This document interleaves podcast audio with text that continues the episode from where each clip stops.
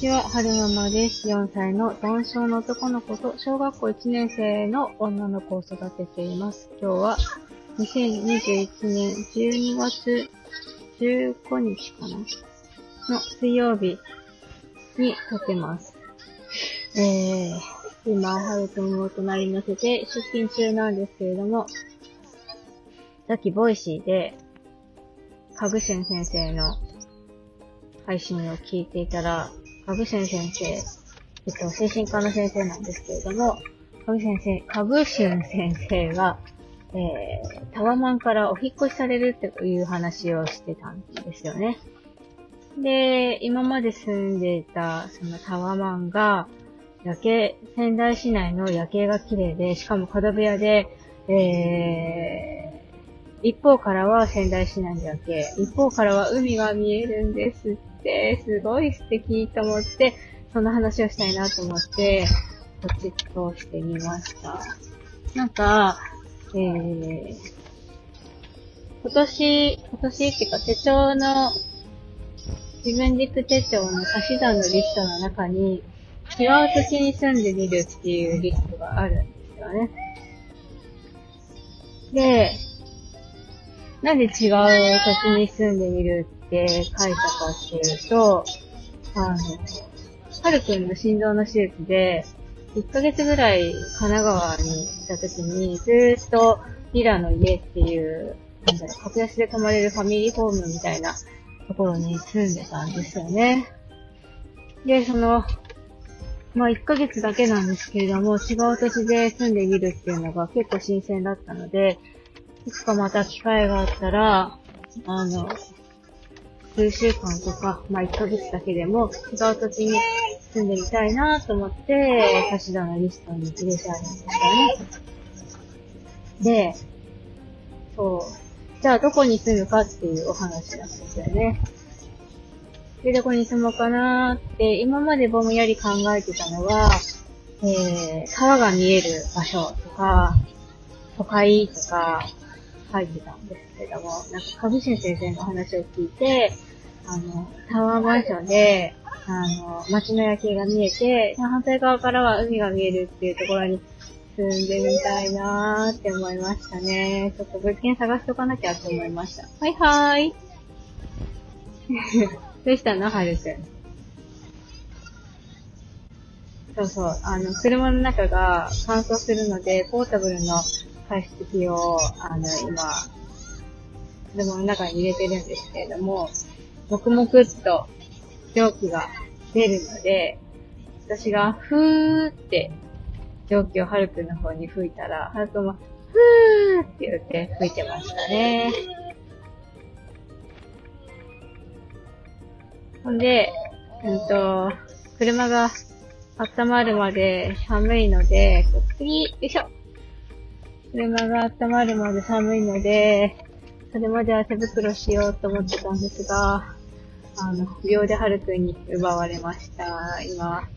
冷たいハンドルを我慢しながら握って運転していることですね。で、話は戻るんですけれども、取れたね、はるくん。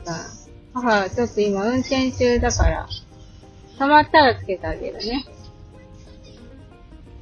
お待ちくださーい。ちょっと待ってね、母、止まったらやってあげる。やってほしいね。やってーって。待ってね、止まったらやってあげるからね。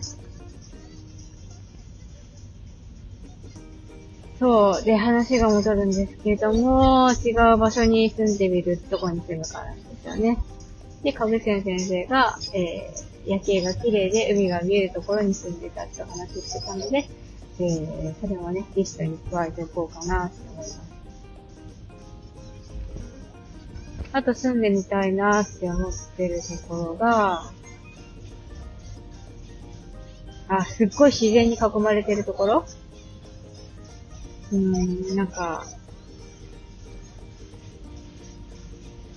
どこだろうな。朝なんかはチュンチュン鳥の声がしたりとか、昼間なんかはそわそわそわってこう木の揺れる音がしてくるとか、そういうところにもちょっと住んでみたいですね。あとは、丘の上。丘の上って絶対こう景色が綺麗じゃないですか。ねえ。イメージは、ジブリの、あれは、なんだったっけな、耳をすませばだったかな。バイオリン作る男の子が出てくるお話。あの子のお家っていうか、そのバイオリンを作ってる、建物が丘の上にあるじゃないですか。ああいうところにもちょっと住んでみたいですね。そう、だから、違う途中に住んでみるにあたって、土地を、住む場所を変えても収入が得られるような、なんかお仕事の仕方っていうのもちょっとこれから先模索していきたいなぁとも思ってます。皆さんは、住んでみたいなって思う土地とかってありますか？海外にもちょっと、何週間か住んでみたいなっていう気持ちも少しありますね。一時、YouTube でバイリンガルガールちかさんだったかなっていう方の、チャンネルが大好きで、ハマって見てたことがあるんですけれども、ちかさん、コロナ禍になる前は、いろんな国を転々して、その、旅行の Vlog みたいなのを上げるってことをされていて、ちょうどそのコロナになる前は、どこだったっけな？シンガポールだったかな？に、3ヶ月だったかな？住まわれてたんですよね。その前は、確かメルボルンに住んでたんですよ。で、そのメルボルンで、生活されてる時の動画がとっても素敵で、なんだったっけな、記憶に残ってるのは、大きな公園で、オーケストラが来て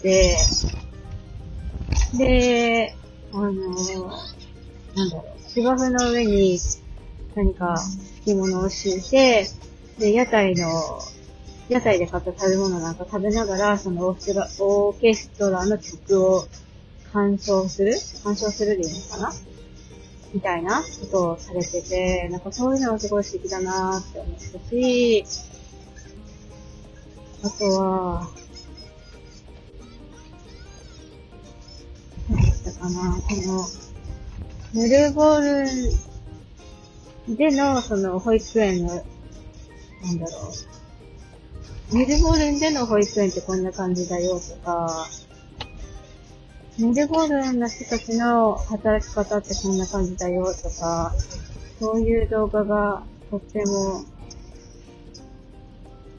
敵だったので、ちょっとね、違う国に少し住んでみるっていうのもなんか将来やってみたいなって思う。でもちょっといますね。こんな感じかな。そうそう。かぐちゃん先生のお話を聞いていて、将来、こういう、夜景と海が見えるタワマンに、数ヶ月、数週間、住んでみたいなーって思ったよっていうお話でした。最後までお聞きくださいましてありがとうございました。それではまた。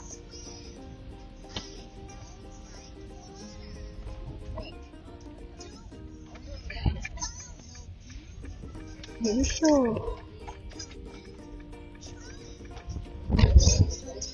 余談なんですが、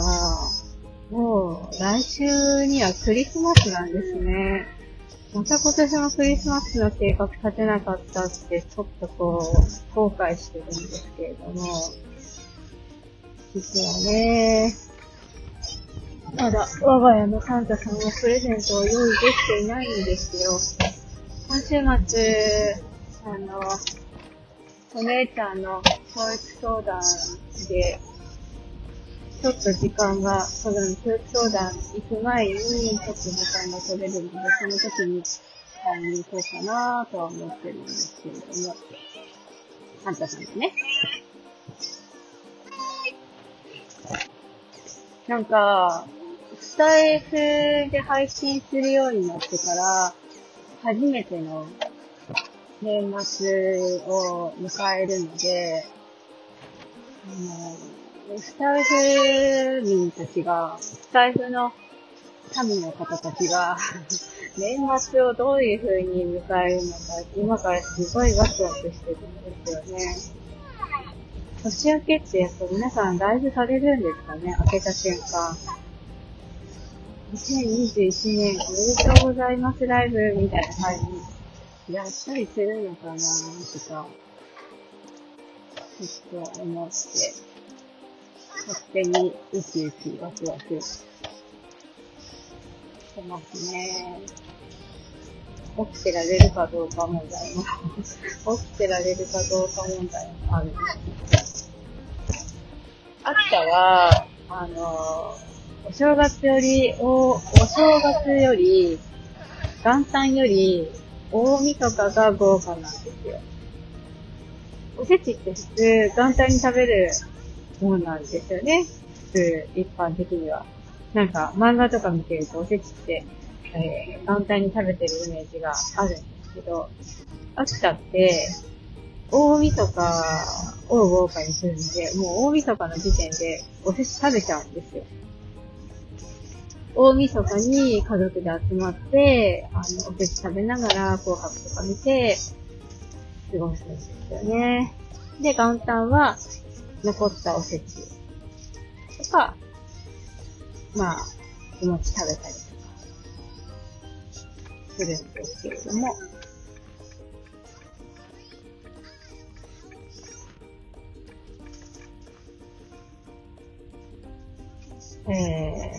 何の話をしようとしてたんだっけな。そう。だから、大晦日？結婚してからの大晦日の過ごし方は、大晦日、結婚してからのお正月、年末年始の過ごし方は、大晦日に、夫の実家に行って、おせち食べながら、紅白とか、見たり、後半10時ぐらいに、年越しそば食べたりとか、夫のお父さんがまだ生きてた頃は、ステーキ焼いたりなんかして、もうめっちゃね、お腹いっぱいになりながら帰るんですけれども。で、そうね、子供が生まれてからは、親の金聞く前に帰ってますね。ここ最近。11時ぐらいには帰っちゃうんじゃないかな。で、帰ってきて、で、元旦は私の実家で過ごすみたいな流れになってますね。そう、ふーって、もくもくしてるね。ふーって言ってました。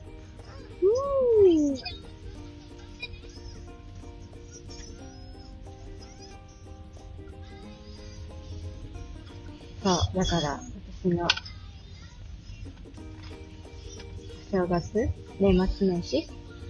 財布がどんな感じのお祭りになるのか、とっても楽しみにして、それでは、また。